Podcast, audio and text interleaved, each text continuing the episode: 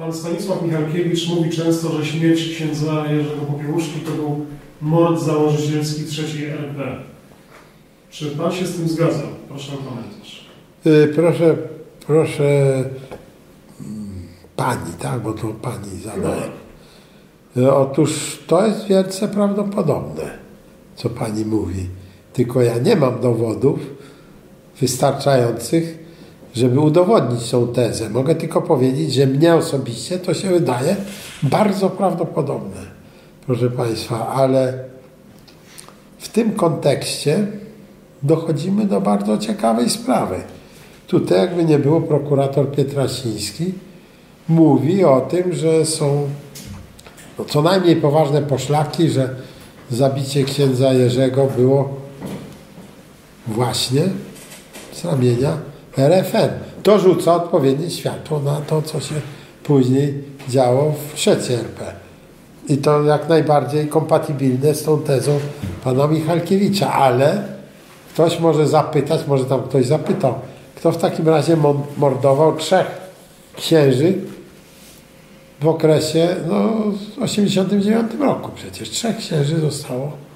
Zych, Suchowolec i oraz trzeci może ktoś mi przypomni.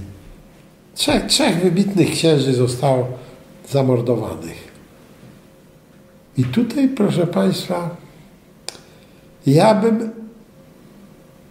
RFN-owskich służb, czyli będę, nie podejrzewał. Dlaczego? Dlatego, że okrągły stół i to, co się potem miało dziać, to by zmierzało do zjednoczenia Niemiec. I wobec tego Republika Federalna Niemiec, jej służby specjalne nie były zainteresowane w destabilizowaniu sytuacji w Polsce, która szła w kierunku pożądanym przez RFN. Więc tu z nich zdejmuję wszelkie podejrzenia. Jak Państwo widzą, staram się być obiektywny w stosunku do BND i tam, gdzie można, to występuję w roli ich wręcz adwokata. Natomiast oczywiście w 1984 roku Polska była no, bardzo ważnym członem obozu radzieckiego. Destabilizacja obozu radzieckiego była warunkiem zjednoczenia Niemiec i wtedy w interesie RFN-u leżało jak najbardziej destabilizowanie tutaj y, sytuacji. No jeżeli ktoś twierdzi, że to Moskwa zleciła zabójstwo, to, to po prostu sugeruje, że w Moskwie siedzieli trotle, no, jacyś tacy niedorozwinięci ludzie. No jaki interes miała Moskwa w destabilizowaniu sytuacji u swego wasala, już powiem brutalnie, no tylko idiota takie rzeczy robi, a różne rzeczy można mówić o kierownikach Kremla, ale na pewno idiotami nie byli. Raczej idiotami są ci, którzy po sobie sądząc przypisują brak rozumu kierownikom polityki moskiewskiej. Natomiast Niemcy miały interes jak najbardziej. Niemcy zachodnie. Chodziło o, o destabilizację. No wtedy się nie udało zestabilizować w 1984 roku, ale teraz przechodzę do 89. Oczywiście w 89 zdejmujemy wszelkie podejrzenia z naszych dzisiejszych sojuszników. Mogę powiedzieć, z satysfakcją zdejmuję z nich wszelkie podejrzenia. Mam tu na myśli oczywiście Bundesnachrichtendienst. Natomiast kto tu jest podejrzany? Utwecit tkwi protest. Proszę Państwa, destabilizacja sytuacji na zapleczu Enerdówka budziła przestrach w kierownictwie reżimów pankow, jak to nazywano, czyli NRD-owskim kierownictwie.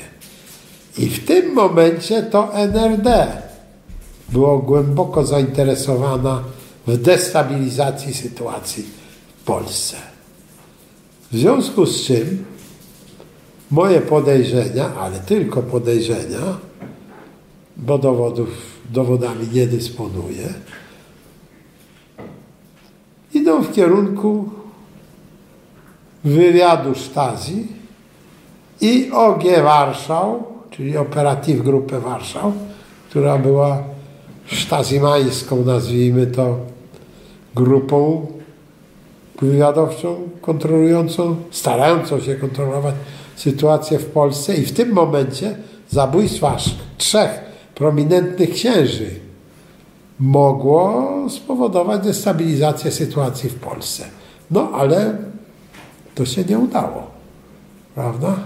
Ale też bardzo ciekawa historia, że te śledztwa prowadzone w trzeciej RP nie poszły w tym kierunku. Ani nie poszły w wypadku mordu, zabicia księdza y, Jerzego, nie poszły w kierunku BND, no to można jeszcze tłumaczyć, że to sojusznicy obecni. Nie wypada sojusznikom wypada y, coś takiego wypominać, ale, ale to jest dowód braku suwerenności. Dlatego, że zbrodnie są zbrodniami, a sojusznicy, jeżeli ją popełnili, to trzeba im to wykazać i powinni za to przeprosić. Tak jak za zbrodnie hitlerowskie przepraszano. Natomiast jeśli chodzi o NRD i Stasi, to to już nie ma takich przeciwwskazań. Przecież NRD nie istnieje, Stasi nie istnieje, nie ma żadnych politycznych zahamowań, żeby te zbrodnie, ewentualnie jeśli to była zbrodnia Stasi, to jest tylko hipoteza jak na razie, zbadać i, i wypowiedzieć. Jakoś nikt nie próbuje tego robić w wypadku śledztw tych yy, trzech duchownych. Sylwester Zych, Stanisław Suchowolec i Stefan Niedziela. O, i niedziela. Podpowiada nasz To, widz. tak jest. Tak, na- tak, tak, tak. Trzej prominentni księża, którzy no, działali w opozycji, ich zabójstwo mogło wstrząsnąć sceną polityczną. Więc zagrożeni towarzysze z NRD, no, tonący brzytwy się chwyta, jak to mówią. No jakoś nic z tego, ale oczywiście, proszę Państwa, no ja wyjaśnię te tajemnice. No przecież aktywa agenturalne Stasi zostały przejęte przez naszych obecnych sojuszników. I nie, nie tylko mam tu na myśli Republikę Federalną Niemiec, ale i Stany Zjednoczone. Wiadomo, że kupili najciekawszą część akt Stasi i dopiero po kilku latach zwrócili, też zresztą nie, chyba nie wszystkie, zwrócili to Republice Federalnej Niemiec. Więc tu mamy wy- wytłumaczenie, dlaczego się tej sprawy nie bada. Żeby się nie narazić obecnym sojusznikom.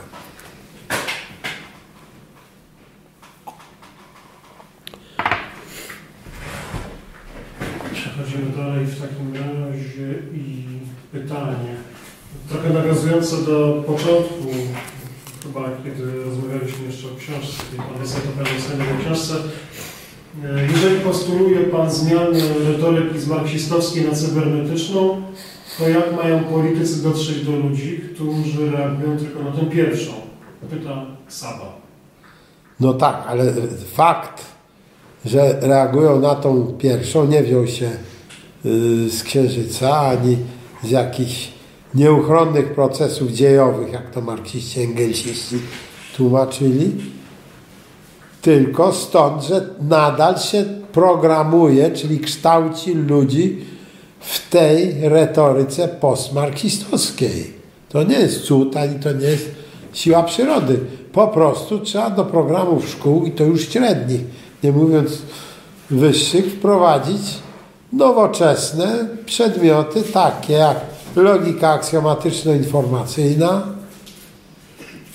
dalej, proszę Państwa, metacybernetyka, czyli cybernetyka ogólna. Dalej, proszę Państwa, w tym języku trzeba przerobić narrację w innych dziedzinach nauk. Dlaczego? Dlatego, że w tej chwili nauki się sypią, są podzielone na jakieś drobne odcinki, które pracują tylko nad swoją problematyką i nie wiedzą nic albo prawie nic o tym, co robią w innych dziedzinach. Ta nauka, no, nauka w tej chwili to, to jest piasek.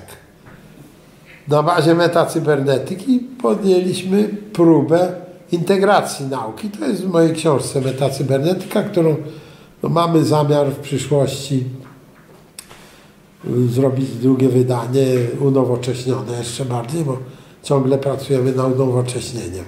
No tak, ale proszę Państwa, ja sobie zdaję sprawę z tego, że profesura przede wszystkim, a mówiąc brutalnie oligarchia profesorska, która zrobiła karierę dzięki tym starym, przestarzałym metodom, nie chce się uczyć nowych metod.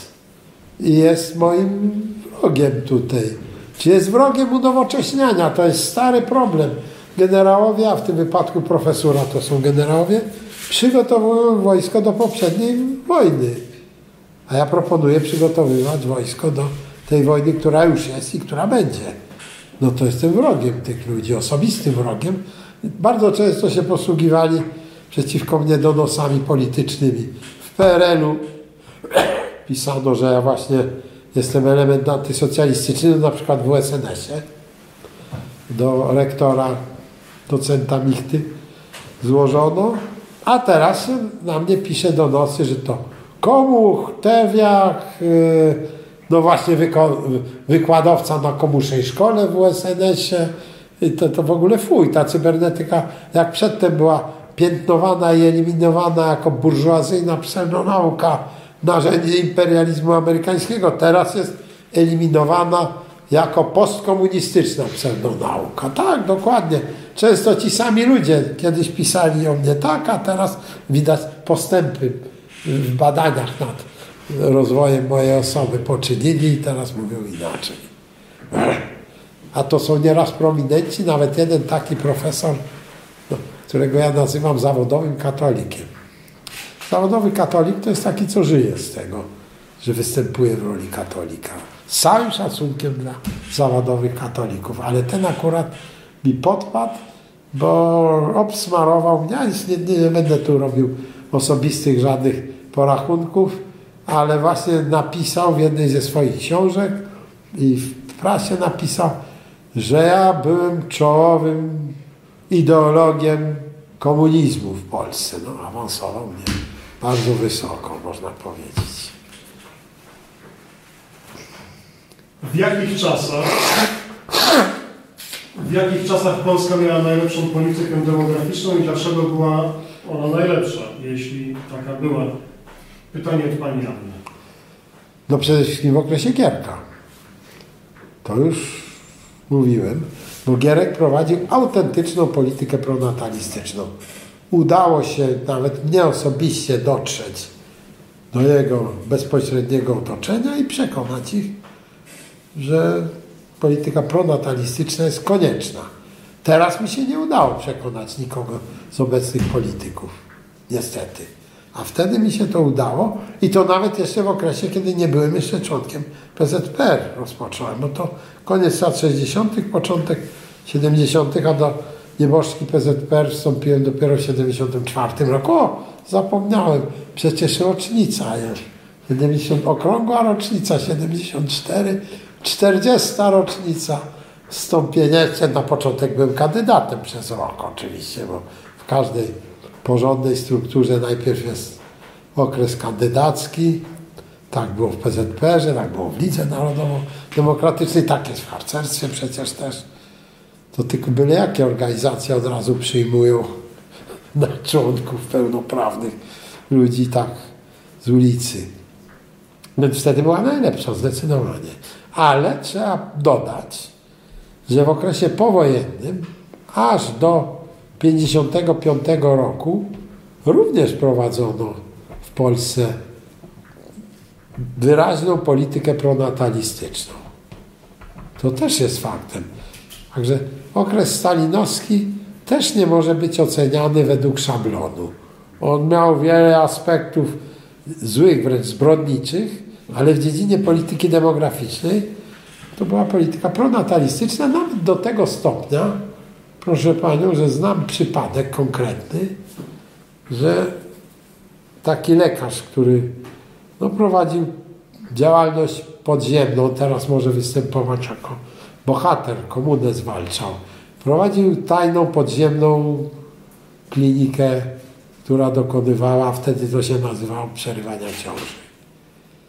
No i proszę Was, zajęło się tym człowiekiem nie, nie, byle, nie byle co, bo Urząd Bezpieczeństwa potraktowali go wręcz jako wroga ustroju. Tak. Tak było. No, w okresie Gierka, trzeba powiedzieć, nie udało się doprowadzić do yy, zmiany tej ustawy o dopuszczalności przerywania ciąży. Tam całe walki były w Sejmie, już kiedyś tu o nich wspominałem, więc nie będę tego opisywał drugi raz. Tym niemniej były, doprowadziliśmy do tego, że były rozporządzenia ministra zdrowia polecające utrudniać dokonywanie tych zabiegów, jak to wtedy nazywano. No a przede wszystkim Gierek prowadził politykę ekonomiczną sprzyjającą rozrodczości. A więc była praca dla wszystkich młodych w wieku rozrodczym, no zresztą nie tylko dla młodych, ale przede wszystkim dla młodych. I druga sprawa, budownictwo mieszkaniowe pozwalało zapewnić, no w horyzoncie powiedzmy jakimś rozsądnym, mieszkanie dla młodych ludzi, dla ludzi w wieku rozrodczym. No, no dziś całe dzielnice są, są Stegny na przykład, gdzie ja mieszkam, to jest budownictwo z epoki gierkowskiej. Czyli Gierek, dlatego mówię, że Gierek prowadził polity, najlepszą politykę, bo konsekwentną politykę gospodarczą sprzyjającą rozrodczości. Dziękuję. Jaka według docenta była polityka alkoholowa w PRL? Pyta Mateusz. Ha, proszę Państwa, no, polityka zwalczania alkoholizmu była prowadzona przez cały okres PRL-u, no mówię o oficjalnej polityce, a szczególnie zwalczaniem alkoholizmu się zajmował generał Jaruzelski. Być może to dlatego, że kiedyś był harcerzem jeszcze przed wojną, jeszcze mu to zostało. Ale on był wrogiem alkoholizmu. Proszę Państwa, on potrafił, to wojskowi mi opowiadali, czyli osobowe źródła informacji, które oglądały to. Przyjeżdżał na inspekcję, po inspekcji w kasynie oficerskim przyjęcie na cześć generała. Generał wchodzi, jak zobaczył alkohol na stole, robił w tył zwrot i nie uczestniczył w przyjęciu. Taki był twardy antyalkoholowy. On wprowadzał te różne zaostrzenia kar za prowadzenie na podwójnym gazie, czyli pod wpływem i tak dalej. To jego była polityka. Ale i od 13 dopiero można było kupić alkohol. Tak, tak, tak. Robiono różne realne utrudnienia w kupowaniu alkoholu. I proszę Państwa, ci dzisiejsi różni politycy, to tak ujadają na generała Jaruzelskiego, ale równocześnie nawołują do zaostrzania kar za prowadzenie pod wpływem alkoholu i tak dalej, i tak to ja ich uświadamiam, że wy tu jesteście kontynuatorami w prostej linii antyalkoholowej polityki generała Jaruzelskiego. Jeśli głosicie takie hasła, to powinniście pójść na grób generała i kwiatek tam położyć, bo on jest waszym prekursorem. Jak docent odniesie się do tego, że społeczeństwo PRL było tak złaknione dóbr konsumpcyjnych, że wrogie przejęcie gospodarki polskiej przez państwa zachodnie okazało się niczym nieproste? I dlaczego mimo rozwoju kultury w PRL konsumpcjonizm trzeciej RP zwyciężył bezapelacyjnie z oczywistą szkodą dla polskiej kultury? Pytanie od pana Tomasza. No tutaj po pierwsze trzeba powiedzieć, że tych dóbr konsumpcyjnych w PRL-u był niedostatek. Inwestycji było dużo, pracę wszystkim zapewniano, zwłaszcza młodym ludziom, ale dóbr konsumpcyjnych było za mało jak na potrzeby ludzi. No a równocześnie po 1956 roku ludzie coraz więcej mogli wyjeżdżać na zachód. I tam oglądali ten cały blicht zachodni, te, te właśnie masy łatwo dostępnych dóbr konsumpcyjnych i zaczęli tego pragnąć coraz bardziej. Mało tego, proszę Państwa, media w PRL-u prowadziły propagandę konsumeryzmu. To nie były media w swojej masie socjalistyczne. Które by propagowały jakiś purytanizm w tej dziedzinie. Nie. One coraz bardziej wzorowały się na mediach zachodnich i powiedzmy propagowały konsumeryzm. Już w okresie PRL-u, a zwłaszcza, proszę Państwa, poczynając od stanu wojennego. Prawą ręką generała Jaruzelskiego do spraw ekonomii, propagandy, nauki był towarzysz wicepremier Mieczysław Rakowski. I tutaj jest jego wielka zasługa w propagowaniu konsumeryzmu. Yy, proszę Państwa, co więcej, co więcej, to się łączyło no, z pożądaniem wolności. I ten brak dóbr konsumpcyjnych, czy niedosyt dóbr konsumpcyjnych, łączył się w ogóle z niedosytem wolności. Wolności prasy, wolności zebrań, wolności stowarzyszeń, która na zachodzie funkcjonowała jak najbardziej. Ludzie tam jeździli, coraz więcej i elita na różne stypendia, staże i zwykli ludzie do rodzin chociażby i byli tego wszystkiego złaknieni i zrobił się taki zbitek. Wolność i dostatek dóbr konsumpcyjnych to bliźnięta bracia. O jednym i drugim nam pomyśleć równo. Mówimy wolność, a w domyśle konsumeryzm. Mówimy konsumeryzm, a w domyśle wolność. Ale jeszcze Empik dołożył też przez tej zachodniej gazety, co były. Oczywiście zachodnia prasa miała debit, można było kupować, no ale nie wszyscy znali języki. No tak, ale z całego obozu przyjeżdżali do Polski. Absolutnie tak. gazety. No i proszę Państwa, w związku z tym wchodziliśmy zachłyśnięci, wchodziliśmy w okres trzeciej RP zachłyśnięci tym konsumeryzmem i wolnością.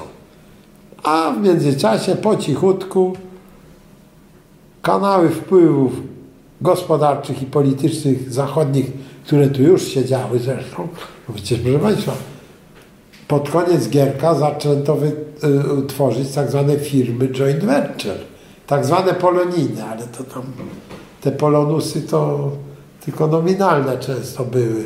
No znam taki, taki przypadek, proszę Państwa, gdzie w takiej firmie wzięto to do firmowania tylko tego biznesu emigrantkę ze Zjednoczonego Królestwa po to, żeby móc to zarejestrować jako firmę polonijną, a oczywiście trzeba z tym tu, tutejszy biznesmen.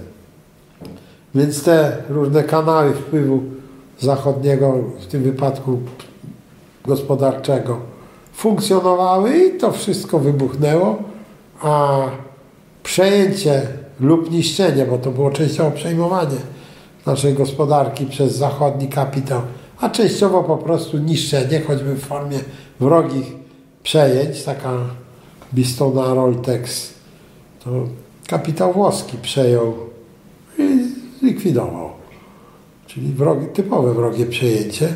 Naszych ekonomistów nie uczono o czymś takim jak wrogie przejęcie. Ja mam pytanie, czy obecnie w programie studiów ekonomicznych przerabia się ten temat? Bo skądinąd wiem, że w Stanach Zjednoczonych na studiach ekonomicznych co rok poświęcają na studium nad tym zagadnieniem. W Polsce do niedawna tego nie było. Jak jest teraz, to, to proszę sprawdzić, pytając naszych ekonomistów świeżych. Kolejne pytanie od Sady. Chyba pani Sada, chociaż być może tak jak w Stasiu innym Sada to był on. Nie wiemy. Które z pism podziemnych y, tego okresu były inspirowane przez służby specjalne? Tu chodzi Ale- okolice lat 80. Ale przez które służby specjalne? Bo chyba zdajemy sobie sprawę, że te, ta opozycja była inspirowana przez różne służby specjalne. Niemieckie, francuskie, hiszpańskie, mamy tu hiszpański paszport, angielskie, amerykańskie, izraelskie też przecież chyba no, za darmo pieniędzy nie brały. Yy, czy PRL-owskie służby. Bo u nas właściwie się okazuje, jak, jak się czyta tę prasę głównego nurtu, to istniały tylko służby PRL-owskie i rosyjskie, czy tam radzieckie. Żadnych innych nie było, czyli można powiedzieć, że tamte służby zachodnie czy południowo-wschodnie brały za darmo pieniądze. No to jest obraźliwe wobec tamtych służb. Ja bym nigdy tak nie, nie obrażał ich. Więc o które służby chodzi? Bo powiem ogólnie, inspiracje były wszystkich służb, od PRL-owskich do, do, do amerykańskich. Nie wiem tylko nic o jakichkolwiek wpływach służb japońskich na przykład. Nie wiem, czy takie w ogóle były wpływy. I kolejne pytanie, też od Sady. Tak. Jak pan docent odniesie się do budowy Huty Katowice? W tamtym czasie w środowiskach techniczno-inżynierskich mówiono o przeroście formy nad treścią. Ja może przeczytam jeszcze, bo jeden z uczestników odpisał w temacie. Co do Huty Katowice uczę się na Uniwersytecie Ekonomicznym w, Katowic w Katowicach. Kiedyś na ćwiczeniach padł ten temat. Pani doktor stwierdziła patetycznie, że zespół ekonomistów szwedzkich liczyło okres zwrotu Huty Katowice jako inwestycji i jak dodała, y, liczyli to dziesięcioma sposobami i okres zwrotu wychodził około 20 lat. Kończąc, że w trzeciej RP nie bylibyśmy w stanie sfinansować takiej inwestycji, to komentarz od pana Jerzego. No, y, ocena tamtej inwestycji jest oczywiście taka, globalna. Wtedy chodziło o zatrudnienie, budowę stanowisk pracy dla powojennego wyżu demograficznego, który wchodził w ten wiek produkcyjny i rozrodczy. Kluczem do budowy nowych przemysłowych, zwłaszcza stanowisk pracy, jest produkcja stali. I z tego punktu widzenia globalnie rozbudowa hutnictwa, a elementem tego było budowa huty Katowice, była słuszna. Na detalach się nie znam. Yy, no, ci, ci, którzy tam oceniali okres zwrotu, ci szwedzcy specjaliści, czy mieli dostęp do, do źródeł i jaką metodę stosowali, bo rezultat może zależeć od sposobu szacowania, a wręcz brutalnie powiem od sposobu księgowania. Więc to nie wierzmy tak, że jak ktoś z zachodu ocenił, to już wola Boga, to jest objawienie. My mamy lepsze metody. Zachód jeszcze nie posługuje cybernetyką techniczną epoki rewolucji informacyjnej, więc my mamy swoje metody. Powiem szczerze, że akurat na naszej na Akademii Informacyjnej nikt się nie zajmował konkretnie tym tematem, więc dlatego nie mam szczegółowych informacji, ale globalnie mogę ocenić, że to było potrzebne. Natomiast, natomiast yy, tam później to, to zakończenie, proszę przypomnieć.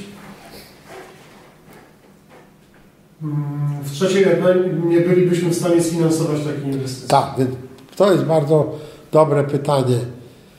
Gospodarka, a zwłaszcza polityka finansowa Gierka pozwalała na finansowanie takich inwestycji interesie polskim. Natomiast obecna polityka i obecny stan naszej gospodarki nie pozwala na tworzenie nowych miejsc pracy dla wyżu demograficznego, tego gierkowskiego, który nie mając tutaj zatrudnienia emigruje. W okresie Gierka taki problem nie istniał w ogóle. Więc tu znowu Gierek wypada o dwie klasy korzystniej niż trzecia RP. Teraz na nic nas nie stać. Kochani, tylko na pałace dla biurokracji. To na to nas stać cały czas. Rozbudowa biurokracji, rozbudowa przywilejów biurokracji, rozbudowa, no powiedzmy, tych, tych produktów, tych usług, które są potrzebne biurokracji. No już ta biurokracja samorządowo-państwowa z przyległościami, takimi jak ZUS i inne, to już jest 800 kilkadziesiąt tysięcy, z rodzinami to może być już o, ze 3 miliony, czyli to już jest w granicach około 10% populacji. No ale rozbudowa biurokracji jest wbrew interesom pozostałych 90%. Czyli biurokracja działa w sposób sprzeczny z interesami zdecydowanej większości społeczeństwa. No ponieważ biurokracja wysysa te sprawy, te, te, te zasoby, które mogłyby służyć no między innymi inwestycjom, a także ulega z takich czy innych przyczyn naciskom czy inspiracjom Zachodu, a Zachód nie jest zainteresowany w budowie takich obiektów, które mogłyby być konkurencyjne dla zachodnich hut, no to biurokracja nawet nie próbuje planować takich rzeczy, bo wtedy by ich tam dygnitarze zachodni nie poklepali po plecach, nie powiedzieli good, good i tak dalej, stanowisk by nie dostali w Brukseli i tak dalej, i tak dalej. Proszę dalej. Pytanie od pana Jacka, a właściwie komentarz, do którego być może pan docent będzie chciał się odnieść. Gdyby Solidarność formalnie nie uznała kierowniczej roli partii, to by w ogóle nie miała szans na powstanie. Społeczeństwo, gdyby mogło, to by cały PZPR wywiozło do ZSRR. No więc co do pierwszej części absolutnie się zgadzam. No dobrze, tylko niech teraz nie udają, że byli niepodległościowcami, że walczyli o powiedzmy obalenie socjalizmu, bo to jest hosztaplerka. Byli tak samo, mówiąc dzisiejszym językiem, kolaborowali z reżimem, bo musieli, nie mieli innego wyjścia. A niech się teraz nie puszczą i niech nie plują na innych, którzy robili to samo co oni. To jest pierwsza sprawa. Druga sprawa, no nie jest to takie proste, dlatego że w szczytowym okresie Zagierka do PZPR-u należało ponad 3 miliony ludzi. Jeżeli weźmiemy pod uwagę, że przeciętna rodzina członka partii to było oprócz niego żona i dwoje dzieci, to pomnóżmy to przez 4, to mamy 12% populacji. To trzeba by było wywieźć jedną trzecią ludności. Czyli co pan uważa, że Polsce planowano ludobójstwo i masowe przesiedlenia kilkunastu milionów ludzi? No ja nie mam takiego złego mniemania o naszym narodzie. Jeżeli pan tak nisko ocenia moralność naszego narodu, no to pańska sprawa, ale tu się nie zgadza.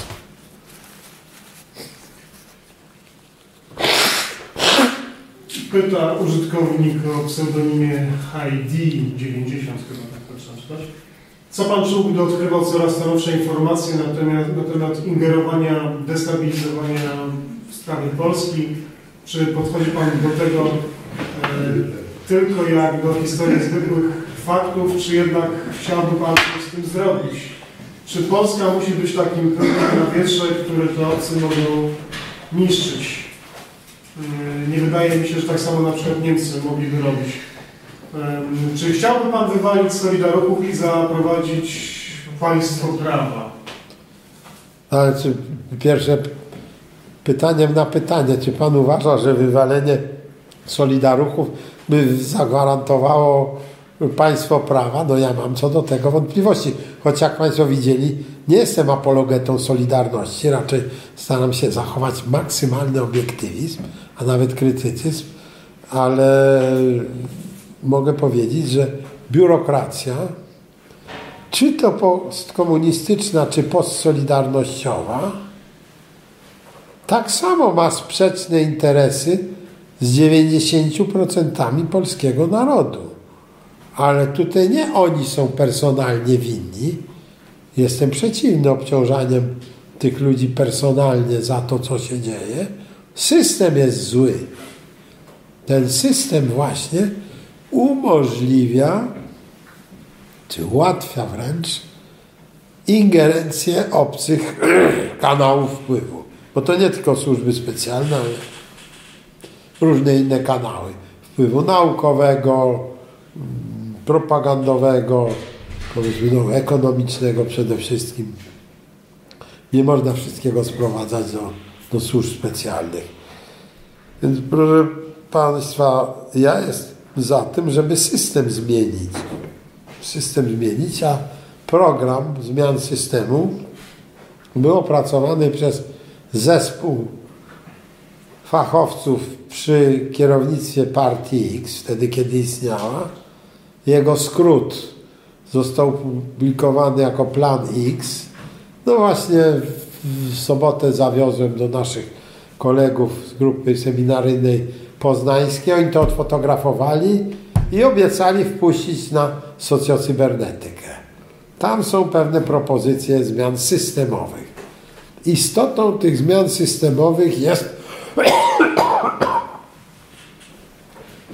zdecydowane ograniczenie władzy biurokracji i krajowej, i zagranicznej, w tym wypadku brukselskiej. I brukselskiej, i, i różnych biurokracji krajowych, takich zagranicznych, znaczy państwowych zagranicznych, jak niemieckie czy francuskie i tak dalej. I tutaj podstawą, podstawą tego jest przede wszystkim w epoce rewolucji informacyjnej uświadomienie społeczeństwa, jeżeli chodzi o mechanizmy działania państwa, gospodarki w epoce rewolucji informacyjnej. Bo kluczem do wszystkiego jest informacja. Można by powiedzieć, poznajcie prawdę, prawda was wyswobodzi. I mszczenie się na ludziach, nawet na tych biurokratach, potem robienie czystek, niewiele da. Bo jak mówił prymas Wyszyński, na miejsce jednego złodzieja przyjdzie dwóch złodziei. Na miejsce dwóch bandytów przyjdzie czterech bandytów. Tu trzeba kształcić kadry, to jest pierwsza sprawa, a tej biurokracji w przyszłości trzeba postawić do wyboru. Oni musi, powinni wybrać.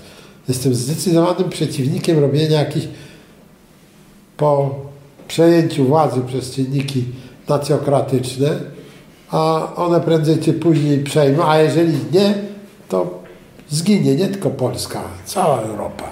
Wezmą ją diabli, za przeproszeniem. Tak, taka jest alternatywa. Ale to od Państwa będzie zależało, który element będzie zrealizowany. Więc proszę Państwa, jestem przeciwny robieniem, robieniu czystek, jakiejś weryfikacji wśród biurokratów. Nic to nie jest warte. Po prostu trzeba biurokratom powiedzieć krótko. To, coście złego robili, to system był winien. Ale musicie dostarczyć mi dowody, żebyście byli ludźmi dobrymi. Dla nas urzędnik musi być myślącym urzędnikiem, nie bezmyślnie wykonującym, bo wtedy komputer go zastąpi. Nie będzie miał tych wad, co człowiek, a mechaniczne czynności wykona jeszcze lepiej. Po prostu zakładam, że byliście ludźmi myślącymi, którzy tylko musieli robić pewne rzeczy, no bo musieli, bo, bo trzecia RP taka była. No i wobec tego każdy urzędnik powinien ze swego odcinka, na którym się zna, dać wykaz norm prawnych, ustaw, rozporządzeń, zarządzeń, które jego zdaniem są złe, które się nadają do likwidacji w ogóle albo do zmiany z uzasadnieniem. I to będzie weryfikacja. Kto z Was się wykaże krytycyzmem, w pracy zostanie. Kto się wykaże bezmyślnością, adieu. Ludzi, maszyn nam nie potrzeba, bo mamy komputery od tego. Czyli każdy będzie się sam weryfikował. Nie jak żadne komisje. No i dalsza sprawa, tym ludziom, biurokratom trzeba wyznaczać zadanie konkretne. A zadania muszą być dostosowane do epoki rewolucji informacyjnej. Co to znaczy, to w niektórych moich pracach opisuję szczegółowo. No, syntetycznie w tej mojej nowej książce nawet tabela jest. Możecie to zobaczyć. Proszę Państwa, to jest taka sprawa. Jak widzicie, jestem również przyjacielem biurokratów mimo że zdaję sobie sprawę, że oni jako grupa społeczna mają interesy sprzeczne z 90% społeczeństwa. Ale oni temu nie są winni. Oni są biedni, ja im współczuję.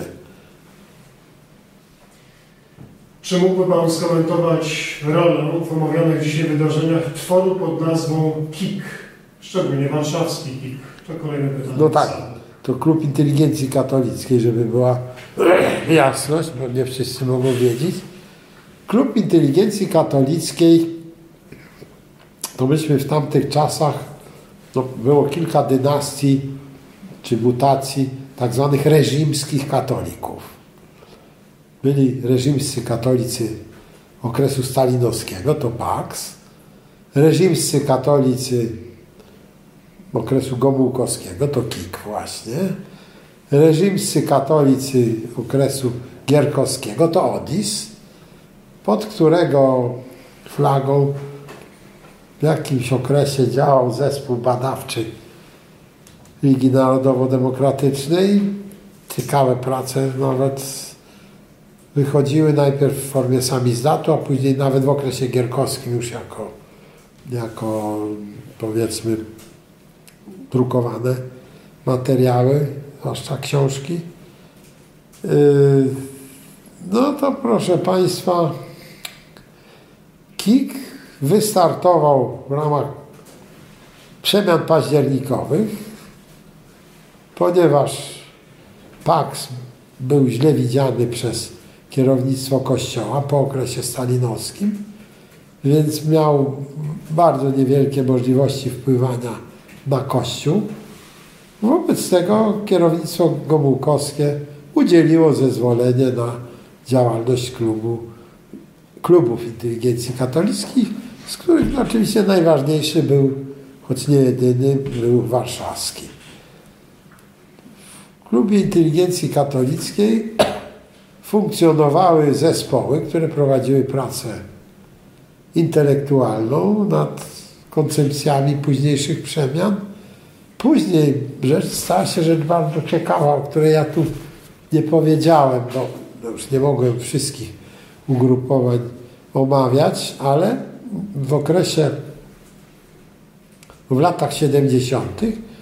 powstało tak zwane konwersatorium Doświadczenie i Przyszłość, którego duszą był y, redaktor Stefan Bratkowski. Na terenie tego konwersatorium Doświadczenie i Przyszłość spotkali się, to było bardzo ciekawe. Spotkali się, wspólnie dyskutowali, pracowali. Z jednej strony działacze właśnie KIK-u, z drugiej strony działacze partyjni, w tym również z frontu ideologicznego, bo był tam również sam ówczesny redaktor naczelny yy, polityki, towarzysz Mieczysław Rakowski.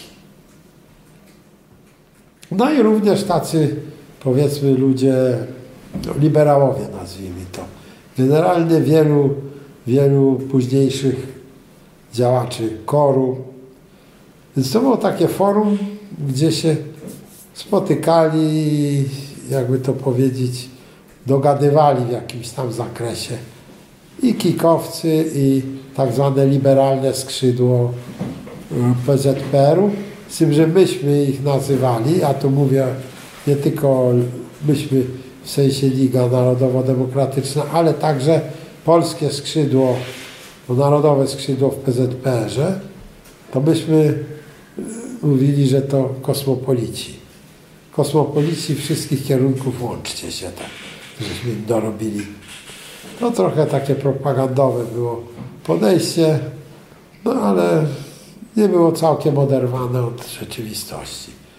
Później ludzie z Kiku zameldowali się w Stoczni Gdańskiej z późniejszym premierem Mazowieckim na czele, jak, jakby nie było.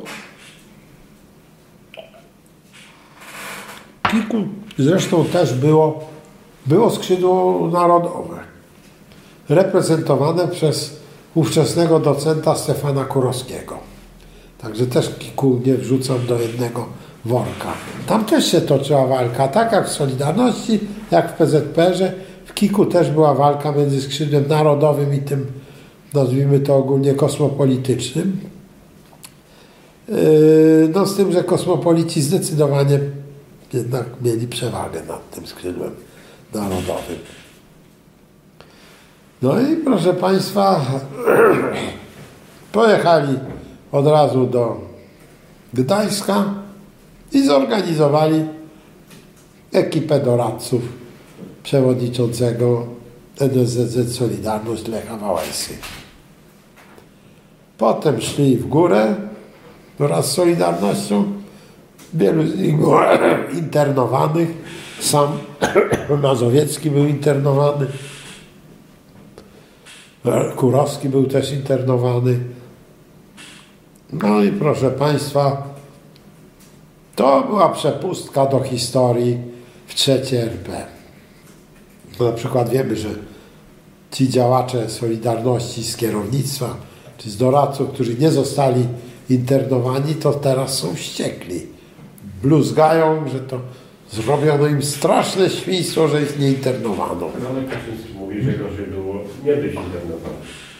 No właśnie.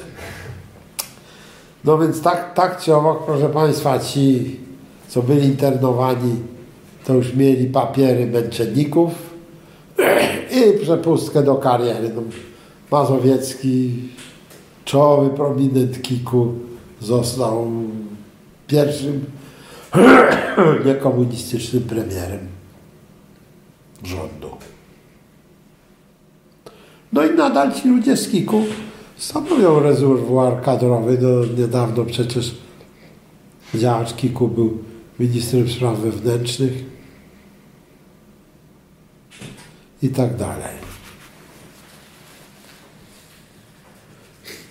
Szanowny Panie Docencie, bardzo proszę o ustosunkowanie się do twierdzenia, że obniżka obciążeń podatkowych, m.in. w postaci likwidacji podatku dochodowego i VAT-u, może przyczynić się do wzrostu zamożności naszego społeczeństwa, rozwoju gospodarki oraz zwiększenia przyrostu naturalnego. Czy obowiązkowy system emerytalny przyczynia się do zmniejszenia przyrostu naturalnego? Pytanie od y, Michała Zgniezna. No więc proszę Pana, jeżeli mam na to odpowiedzieć jako naukowiec, to mogę powiedzieć krótko. Najpierw trzeba wziąć dane statystyczne z różnych krajów, gdzie są różne obciążenia podatkowe i zbadać, czy istnieje jakakolwiek korelacja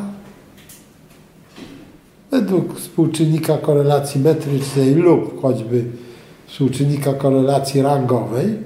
To zależy od tego, jak uszeregujemy te dane, w jakiej skali, czy rangowej, czy metrycznej.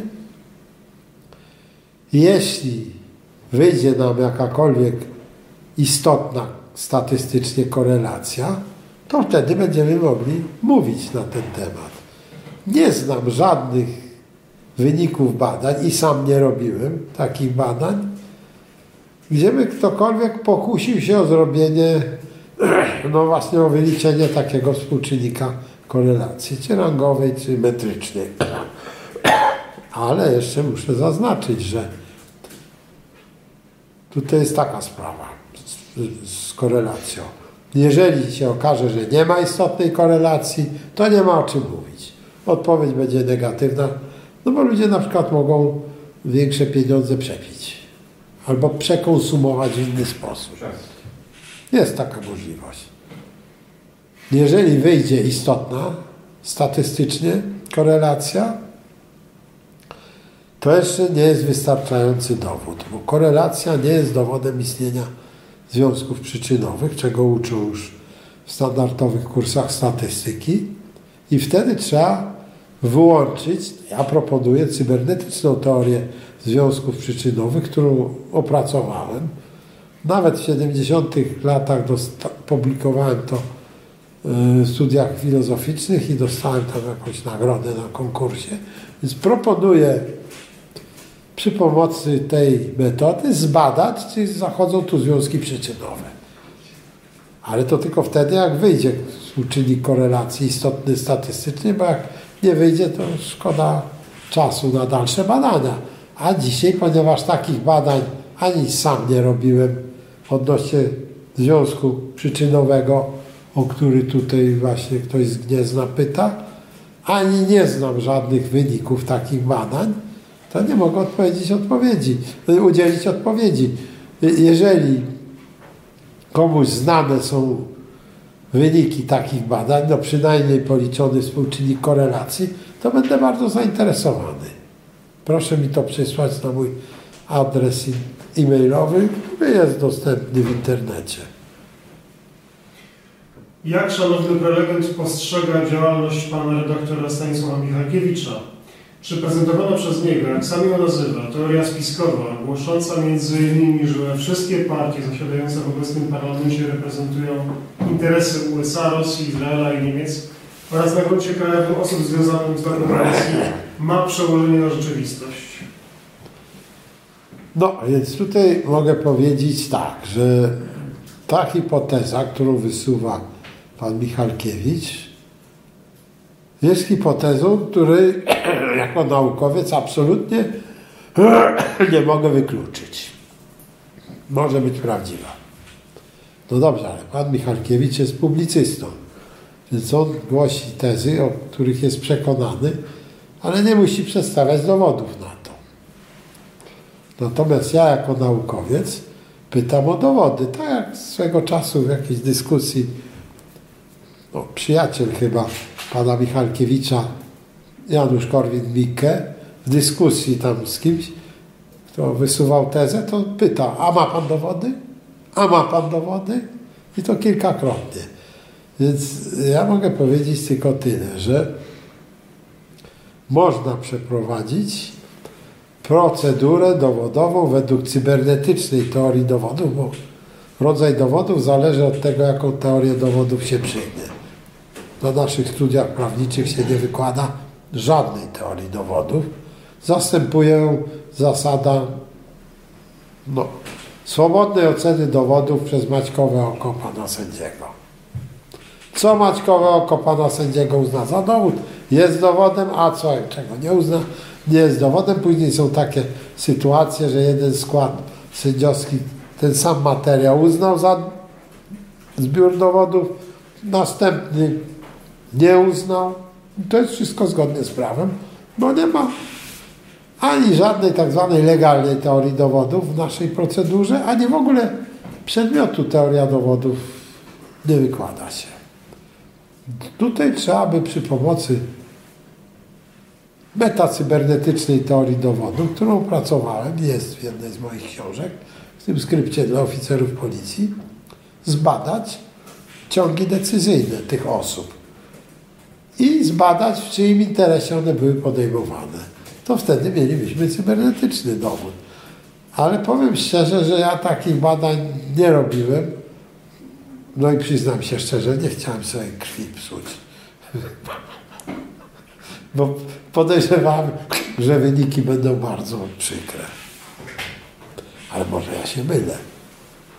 I trzecie pytanie od Michała z Gniezna. W jaki skuteczny sposób można przyciągać, przyciągnąć i przekonać ludzi, mam tutaj na myśli pierwszy przekaz informacyjny, do zgłębiania wiedzy, którą można zdobyć poprzez słuchanie wykładów oraz literatury, która wyszła spod pióra pana docenta?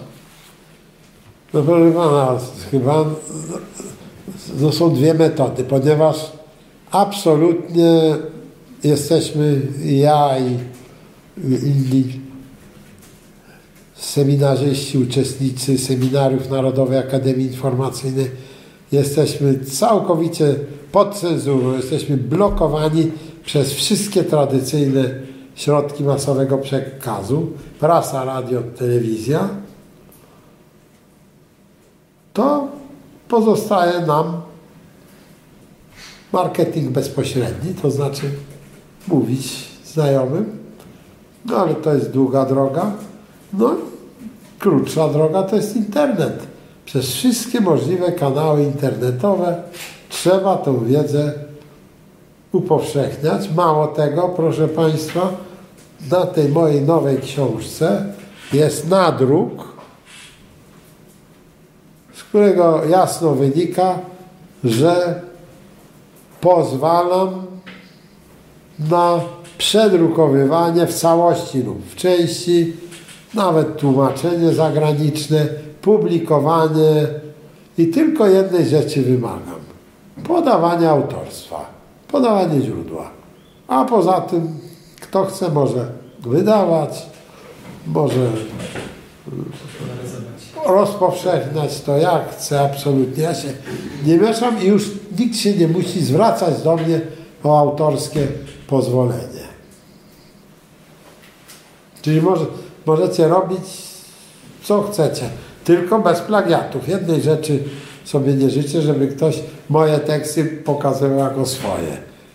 No niech przynajmniej jak opisze to swoimi słowami i da odsyłać, no to już będzie w porządku. Pytanie od em, pana Mateusza. Czy znał pan osobiście Stefana Kisielewskiego? Jak opisałby sytuację Polski w tym roku? Nie znałem go osobiście, absolutnie. Co najwyżej widywałem go w telewizji. No nie wiem, w jaki sposób by opisał obecną sytuację.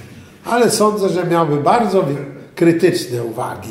Z tego, co znam jego twórczość, to miałby uwagi bardzo krytyczne i powiedziałby, że nie, nie o taką Polskeśmy walczyli. Tak przypuszczam.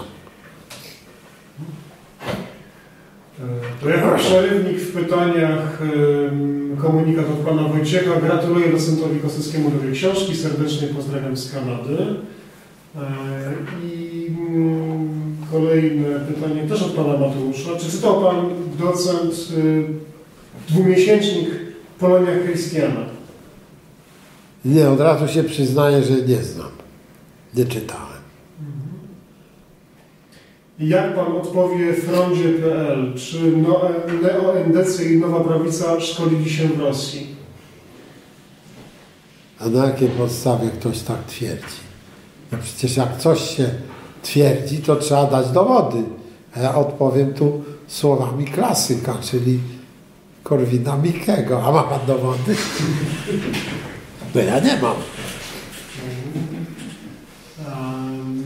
Kolejna ciekawa, moim zdaniem, wiadomość od pana Heidi 90. E, To właściwie komentarz do nowej książki. Oby obcy agenci i szkodnicy nie kupili tej książki. Dlatego wydaliśmy na nakładzie powiem. O, to ja No, Proszę pana, ja przyznam się, że w okresie PRL-u to już się tyle nakonspirowałem, że już wszelkich konspiracji mam potąd i uważam, że w obecnej epoce konspirowanie nie ma sensu. Źli ludzie w złych celach konspirują. Ja działam przy pełnej przy pełnej jawności, przy otwartej kurtynie. Na nasze seminaria mogą sobie przychodzić ludzie źli i dobrzy. No, nikogo nie, nie, nie, nie, nie sprawdzamy, list obecności nie prowadzimy. Ja tylko wiem jedno, na podstawie wieloletnich doświadczeń, że nie, no nie tylko źli, ale nieodpowiedni w ogóle ludzie, nawet poczciwi, ale nieodpowiedni, nie wytrzymają nas długo. My mamy tylko jedno, jedyne kryterium, kryterium wytrwałości. I to absolutnie wystarczy. Nieodpowiedni człowiek nie wytrzyma.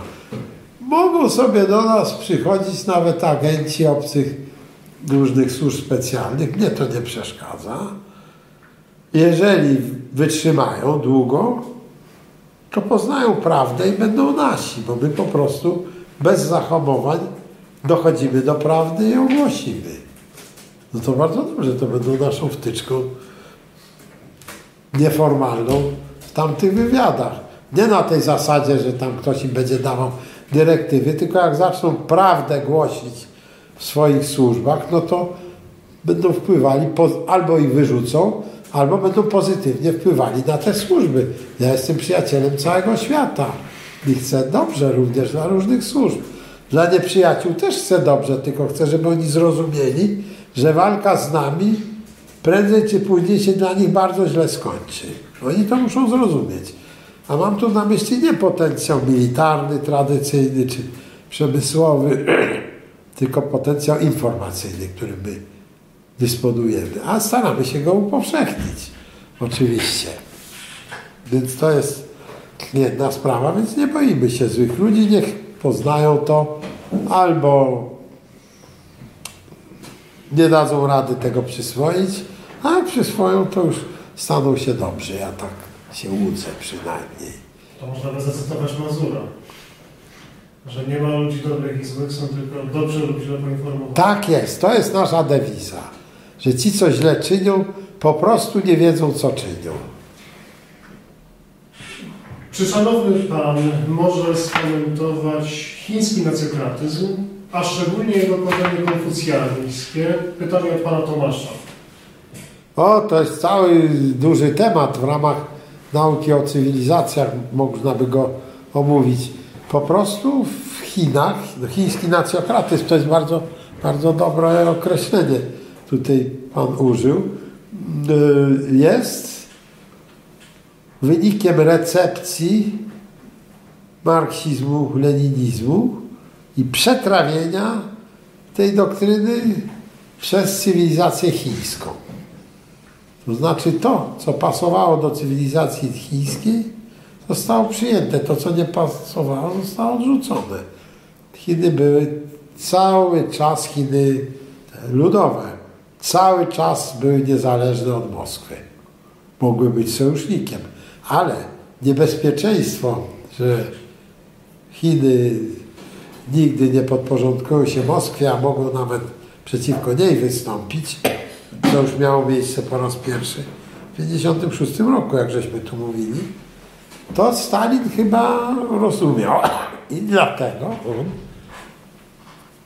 proszę Państwa, do ostatka utrzymywał swoją ambasadę przy Czangajszeku.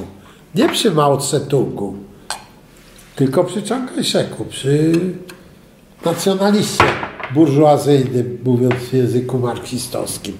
Dopiero jak Chiang Kai-shek już wyniósł się z Chin kontynentalnych na Tajwan, to wtedy dopiero Stalin wycofał ambasadora i, i skierował go do Pekinu już maoistowskiego. To jest bardzo ciekawe. Więc Chiny przede wszystkim kierują się zasadami cywilizacji chińskiej, niezależnie od tego, czy to były Chiny nacjonalistyczne w sensie tradycyjnym Chiang Kai-sheka, czy Chiny ludowe pod przewództwem Mao Tse-tunga i następców.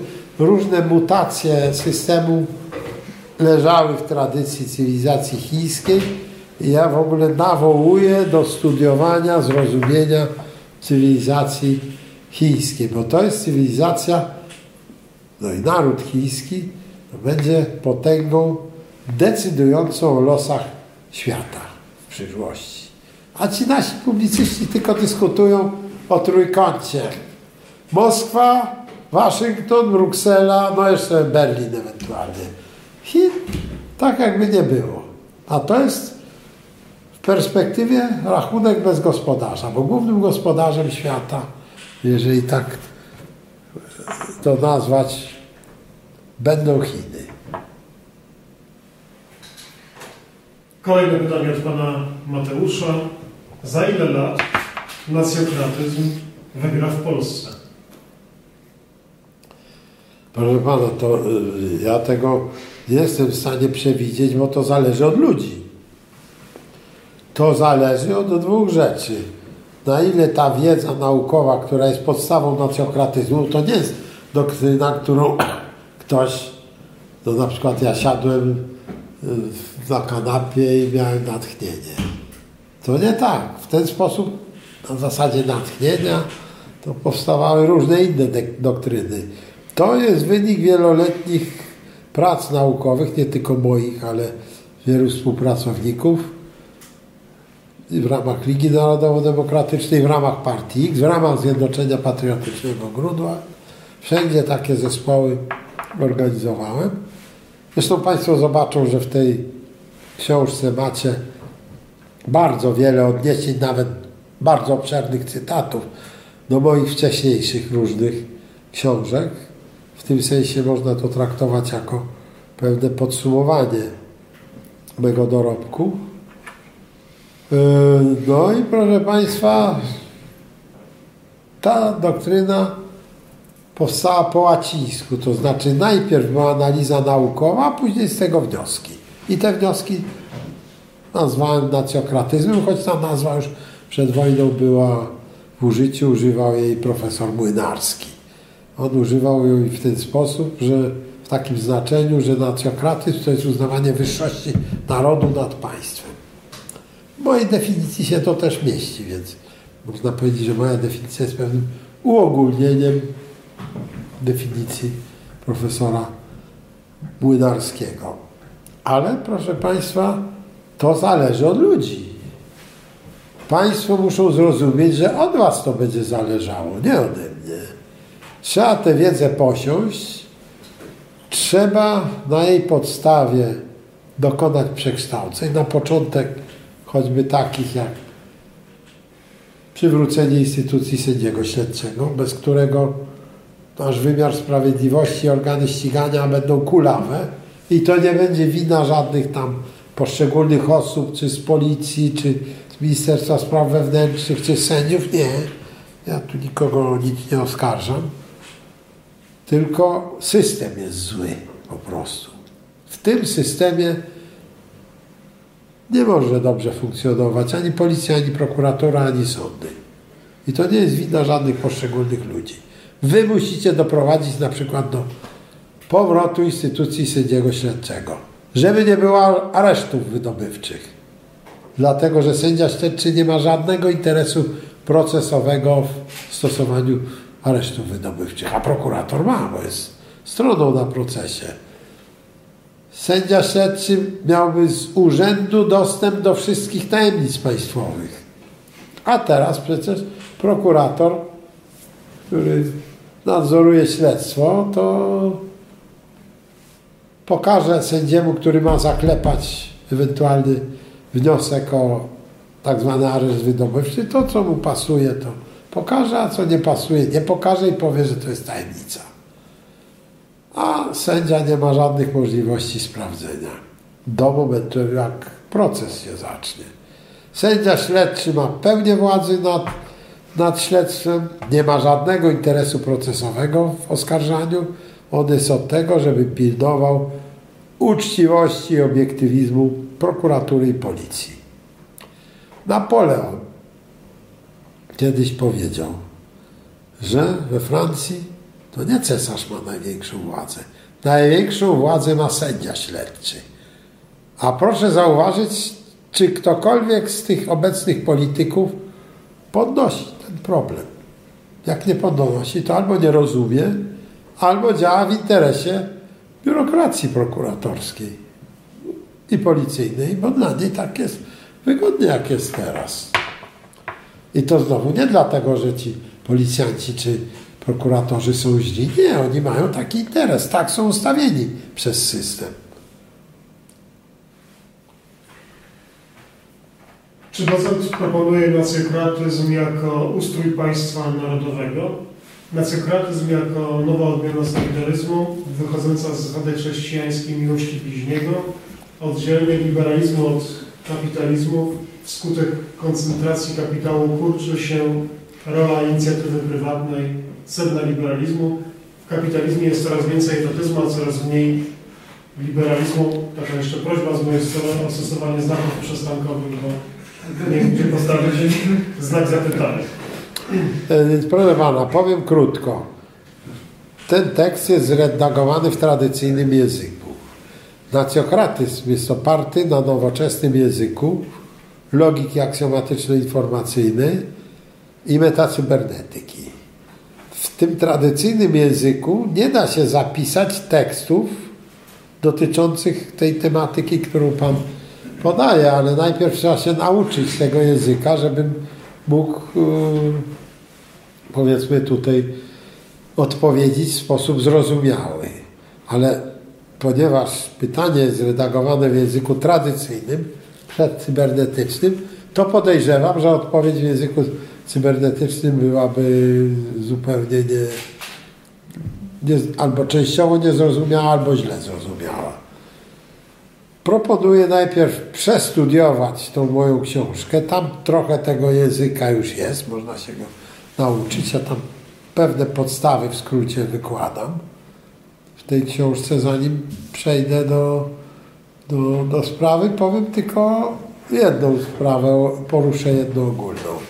Ponieważ w tej chwili w skali światowej nasilają się, dochodzą do głosu uczucia narodowe, wobec tego przed światem stoi następująca alternatywa. Kosmopolityzm stoi w przededniu klęski. Te bajdury o globalizacji, o takich tam różnych innych pierdołach i pierdółkach, za przeproszeniem, odejdą na śmietnik historii. Już zaczynają odchodzić. No i proszę Państwa, alternatywa jest taka. Albo te uczucia narodowe eksplodują w formie szowinizmów narodowych, to znaczy takiej odmiany nacjonalizmu, która jest nastawiona przeciwko innym narodom, tylko wywyższa swój naród i poniża inne narody, a to jest bardzo duże niebezpieczeństwo. To hitlerowcy tak przecież robili i to może odbić z korzenia, nawet w Niemczech na przykład i nie tylko w Niemczech. Albo właśnie nacjokratyzm jako nacjonalizm naukowy. To znaczy nacjonalizm naukowy epoki rewolucji informacyjnej. Po pierwsze, najlepiej w ogóle, a w każdym razie maksymalnie ograniczyć walki typu energetycznego z użyciem tradycyjnych potencjałów militarnych, bo one przynoszą więcej szkód niż korzyści wszystkim. I przechodzić na metody rywalizacji, czy nawet walki informacyjnej, ale tego się trzeba nauczyć. To nie jest takie proste.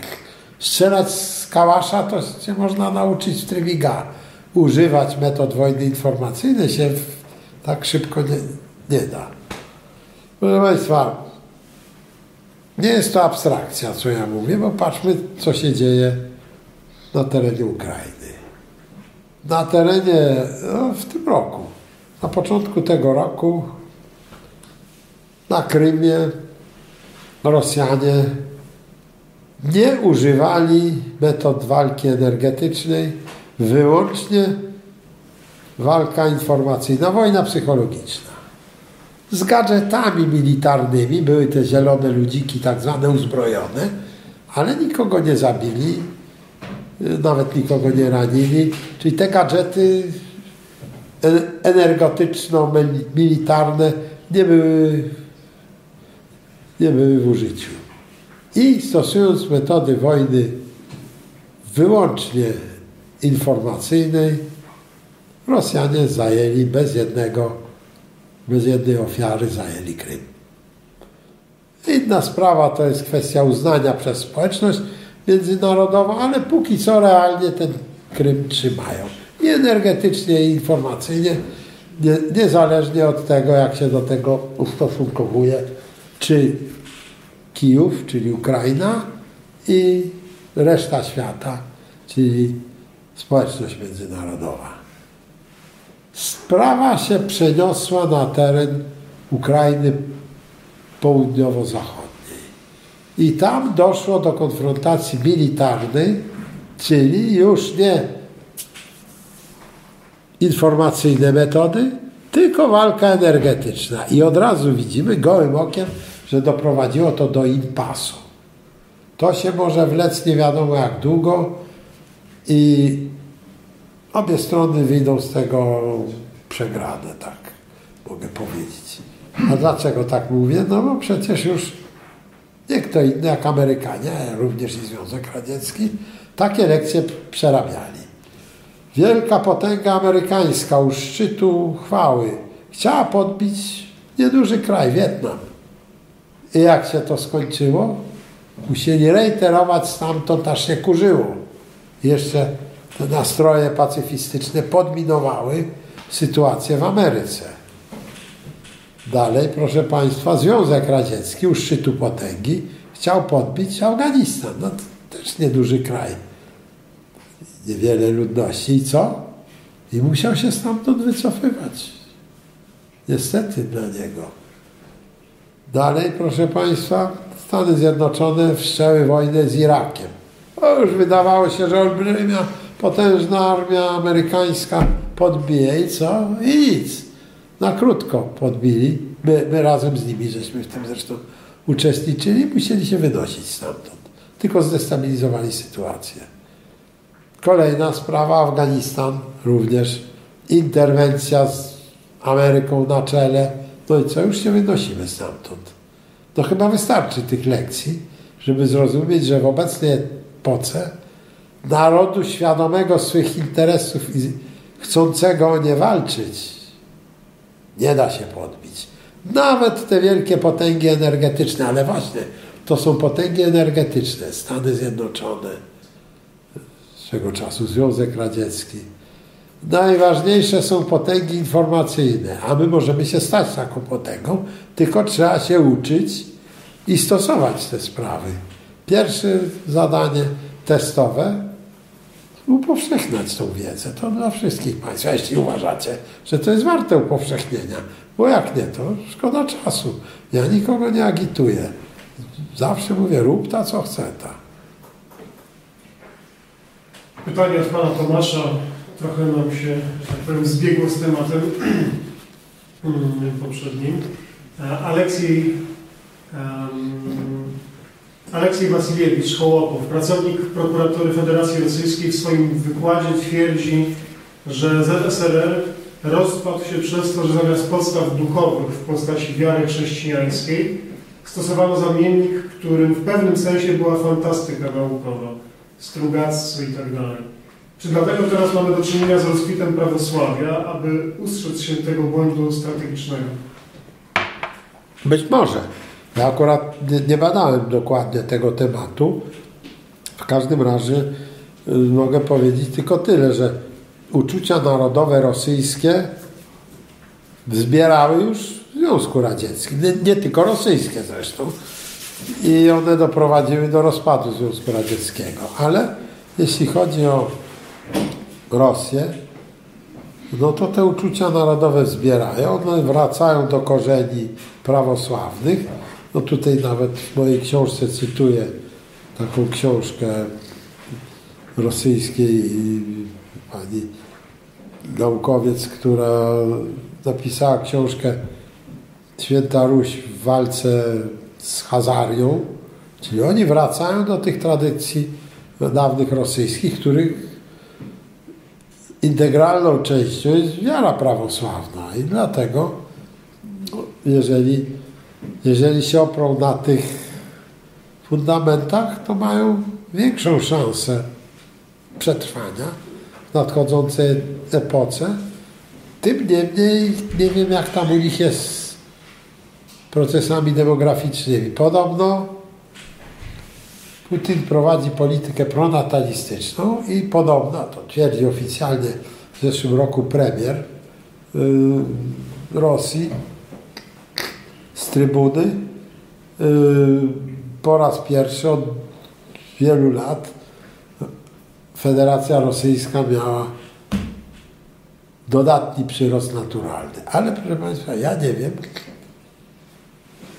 jakie elementy etniczne decydują o tym przyroście.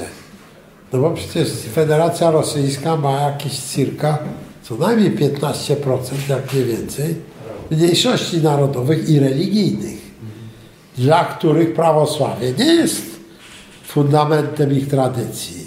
Fundamentem ich tradycji jest islam, a nie prawosławie. No jak to się ma jedno do drugiego w dzisiejszych czasach, to chyba nie, nie trzeba nikomu tłumaczyć. Nigdzie nie znalazłem jak na razie materiałów. Jak ktoś znajdzie, to proszę przysłać mi maila. Jaki procent tej zwiększonej reprodukcji ludności Federacji Rosyjskiej pochodzi od ludności prawosławnej, czyli no, w domyśle narodowości rosyjskiej, a jaki od, jak oni to nazywali, nacmenów czyli tej nierosyjskiej ludności. Jak długo tego nie wiem, to nie wiem, jaka na dłuższą metę będzie historia i rozwój Federacji Rosyjskiej. Demografia jest najważniejsza. Pytanie od seminarzysty o pseudonimie Bet. E, tu cytat z e, Pana książki. Nasza młodzież nie musi emigrować za granicę, by znaleźć pracę. może ona rozpocząć prowadzenie usług informacyjnych nie tylko w skali krajowej, ale i międzynarodowej w oparciu o internet. Trafnie, szanowny pan docent zachęcił młodzież do działania, wręcz dał nadzieję. Odnosząc się do tego pytania, jak docent zdefiniuje usługi informacyjne? Proszę również o przykład takich działań. Dam przykład właśnie dam, bo definicja definicji, no usługi informacyjne to definiujemy w ten sposób, że jest to wykonywanie pracy, której istotą jest przetwarzanie informacji. No ale to jest ogólna definicja. Natomiast przykład dam. I to przykład, który mogą Państwo wykorzystać, zakładając biznes świadczący usługi na cały świat. Bez różnicy. Biznes przyjazny dla całego świata. Otóż, proszę Państwa, na świecie, zwłaszcza w zachodnim świecie, mam na myśli Unię Europejską, Stany Zjednoczone, Australię, Nową Zelandię, plagą społeczną są rozwody. I ludzie wiedzą, że to jest zło, no ale tłumaczą, że taka sytuacja, źle dobrane małżeństwo, no to co myśmy mieli robić i tak dalej. Ja oczywiście nie będę tam w ogóle z tym polemizował, tylko stwierdzę, że coraz więcej ludzi rozumie, że rozwody są złem. Czasami mówią, że to jest zło konieczne, albo mniejsze zło niż, niż życie no, w takim nieodpowiednim małżeństwie. Ja w ogóle nie będę z tym stanowiskiem polemizował, bo nie o to chodzi. Chodzi mi tylko o fakt, że jest zapotrzebowanie na tego rodzaju usługi informacyjne, które by zapobiegały rozwodom. Ja nie proponuję nikomu zwalczania rozwodów. Nie. To, to jest walka z, bardzo trudna. Tak trudna, że zwłaszcza młodym ludziom nie rekomenduję jej podejmowania. Natomiast zapobieganie, profilaktyka to jest podstawowa sprawa. A przecież mamy bardzo dobre metody Mazura, wzbogacone przez moje metody. No Mazura badanie korelacji dynamizmów charakteru partnerów, moje badanie korelacji struktury motywacji partnerów, partnerów w moim rozumieniu. To znaczy struktury talentów w sensie socjocybernetycznym. W książce jest to wyjaśnione, więc nie będę tu dzisiaj wyjaśniał. Moi współpracownicy już wiele lat temu opracowali pierwszorzędne testy na ten temat. Częściowo jeszcze za życia Mazura. Prace magisterskie, których byłem promotorem no, w ówczesnej Wyższej Szkoły Pedagogicznej, a Mazur jeszcze żył i był recenzentem tych prac w Kielcach na WSP. Żeśmy doszlifowali te, te testy. Proszę Państwa, przecież jeden z uczniów Mazura pod koniec lat 70., jaki pan magister Jędrecki prowadził poradnię przedmałżeńską, psychocybernetyczną. Yy, inny mój magistrant, najpierw dyplomat, potem magistrant, yy, opracował kapitalne testy właśnie na, na, na badanie tych parametrów. tych parametrów jest zresztą więcej, ale najważniejsze z nich są dwa. I proszę Państwa, jak ktoś ma zresztą wprawę, to bez testów może ocenić i dynamizm, i strukturę motywacji. Ale najprostsza metoda to metoda testowa. W układaniu tych testów zresztą pomagali panu magistrowi Jędreckiemu i później jeszcze temu drugiemu mojemu yy, współpracownikowi. Pomagali też psychologowie, bo chodziło o to, no jak układać takie testy.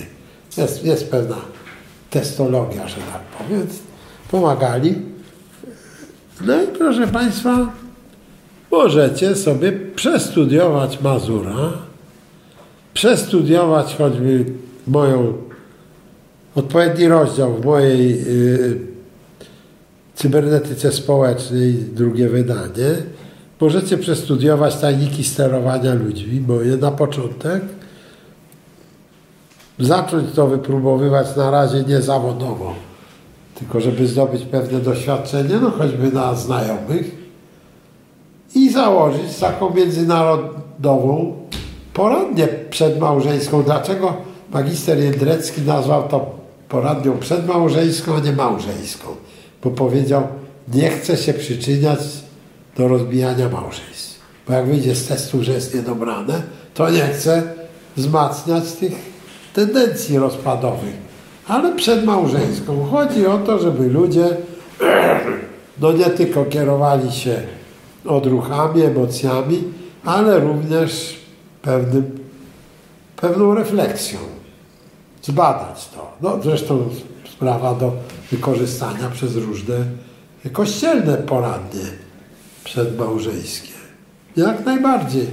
Mogę powiedzieć, że recenzent pracy doktorskiej yy, do jednego z naszych seminarzystów, recenzent z Kulu, bardzo wysoko ocenił jego pracę, dlatego że uznał, że teoria Mazura i moja daje konkretne narzędzia i to precyzyjne narzędzia sformalizowane do rozpoznawania układów charakterów osób, które chcą wstąpić w związek małżeński.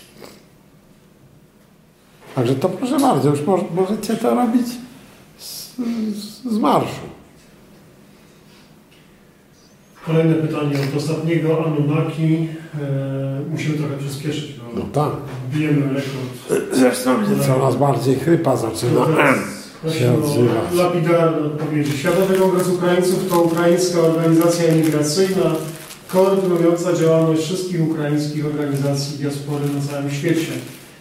E, Czy według Pana docenta zasadnym byłoby powstanie polskiego odpowiednika takiej organizacji wobec niewydolności obecnego rządu o znamionach polskości w Polsce? Tak, tak, uważam, że byłoby sensowne wziąć przykład z Ukraińców i zrobić też coś takiego polskiego. Pan Tomasz y, pyta, czy zasadnym jest wprowadzenie szerszych wykładów z dziedziny semantyki na studiach kierunków humanistycznych? Tak uważam za potrzebne, ale proponowałbym to już y, na bazie aksjomatycznej teorii poznania i ogólnie jakościowej teorii informacji, ale generalnie bardzo potrzebne. Dlatego, że ludzie, nawet naukowcy operują pojęciami albo niezdefiniowanymi, albo źle zdefiniowanymi. Znaczy niepoprawnie zdefiniowanymi. E, Czy mógłby Pan skomentować, e, jaką rolę naukową, opiniotwórczą, polityczną pełni twór o nazwie Instytut Badań Literackich w Warszawie? Pojęcia zielonego nie mam. Pytanie od Pana Jerzego. Czy Pan docent zna twórczość ekonomisty Edwarda Taylora, szczególnie dotyczący inflacji? Inflacja polska 1926 rok. No to jest znany ekonomista, zresztą jeden z zespołu ekonomistów yy, w ramach Polskiego Obozu Narodowego Przedwojennego jak najbardziej. Obok Rybarskiego, Głębińskiego, Grabskiego. Bardzo ciekawa twórczość z tym, że to już raczej należy do historii, do klasyki. No ale to, to trzeba tak studiować, jak się studiuje Arystotelesa czy Platona. Jak Pan docent wspomina świętej pamięci Kazimierza Świtonia? Ja go osobiście nie znałem zupełnie. Wiem o nim tylko z, no, z mediów właściwie. Ale mogę powiedzieć tak, że ja zawsze wyrabiam sobie pojęcie o człowieku na podstawie tego, kto go atakuje. Więc ponieważ pana Świtonia, już nieboszczyka, bo już nie żyje, atakowali z reguły wrogowie Polski, no to sobie wyrobiłem o nim bardzo pozytywne zdanie i tu od razu podaję w jaki sposób. Co było przyczyną wielkiego kryzysu gospodarczego w latach e, 1930 w USA? Pytanie od pana Paul Andrew. Ech, co było przyczyną? Przyczyny były różne, ale przede wszystkim przyczyną była zła gospodarka, zła polityka finansowa Stanów, ówczesnego rządu Stanów. Ona zresztą i teraz jest nie najlepsza, ale, ale wtedy ona była z tym, że jeśli chodzi o kryzys w Europie, to tu były jeszcze inne przyczyny i to wśród nich były również przyczyny demograficzne. Tym niemniej w Stanach chyba te demograficzne przyczyny nie zachodziły w tym czasie. Chodzi o spadek liczebności roczników, to co tu pokazywałem, PRL, ZSRR. Jak zaczęły na rynek pracy wchodzić, a wtedy ta granica yy, wieku produkcyjnego była dużo niższa. Roczniki niżowe to, to było podłożem tego kryzysu. W Stanach nie. W Stanach moim zdaniem była polityka finansowa, ale to trzeba by bardzo dużo na ten temat mówić. Czy rządząca obecnie post-PRL-owska elita to przedstawiciele bizantyjskiej biurokracji, czy raczej turańskiej kupy łupieszczej, której celem jest eksploatowanie tubylców, nie cofając się przed korzystaniem z usług seryjnego samobójcy, gazowania związkowców, fałszowania wyborów itd. i tym podobne? Pyta też ostatni Anunnaki. Więc proszę pana, oczywiście, że u nas w tej chwili dominuje cywilizacja bizantyjska, no, choćby pod wpływem Unii Europejskiej, ale zgadzam się z panem, że te elementy turańskie u nas funkcjonują. No przecież proszę zauważyć, partie wodzowskie. Toż to jest turańskie rozwiązanie, nie bizantyjskie. W cywilizacji bizantyjskiej na czele partii stoi grono biurokratów, a nie wódz. A u nas macie, no raczej dominują partie typu wodzowskiego, czyli o strukturze turańskiej. I wielu ludzi marzy o tym, żeby przyszedł ktoś z twardą ręką i wreszcie zrobił porządek. No to to jest klientela cywilizacji turańskiej przecież. I to jest jedno i drugie. I, i jest zabawne, że ci ludzie, którzy na przykład no, uważają Rosję za największe zagrożenie dla Polski i tam boją się Rosji, nadają na nią, no to reagują podobnie jak Rosjanie. No w Rosji właśnie dominuje mieszanka turańsko-bizantyjska. W okresach stabilizacji z przewagą bizantynizmu, w okresach kryzysu turańszczyzny, a i u nas jest coś podobnego. No może jakby precyzyjnie te proporcje ustalić, to może byłyby jakieś subtelne różnice.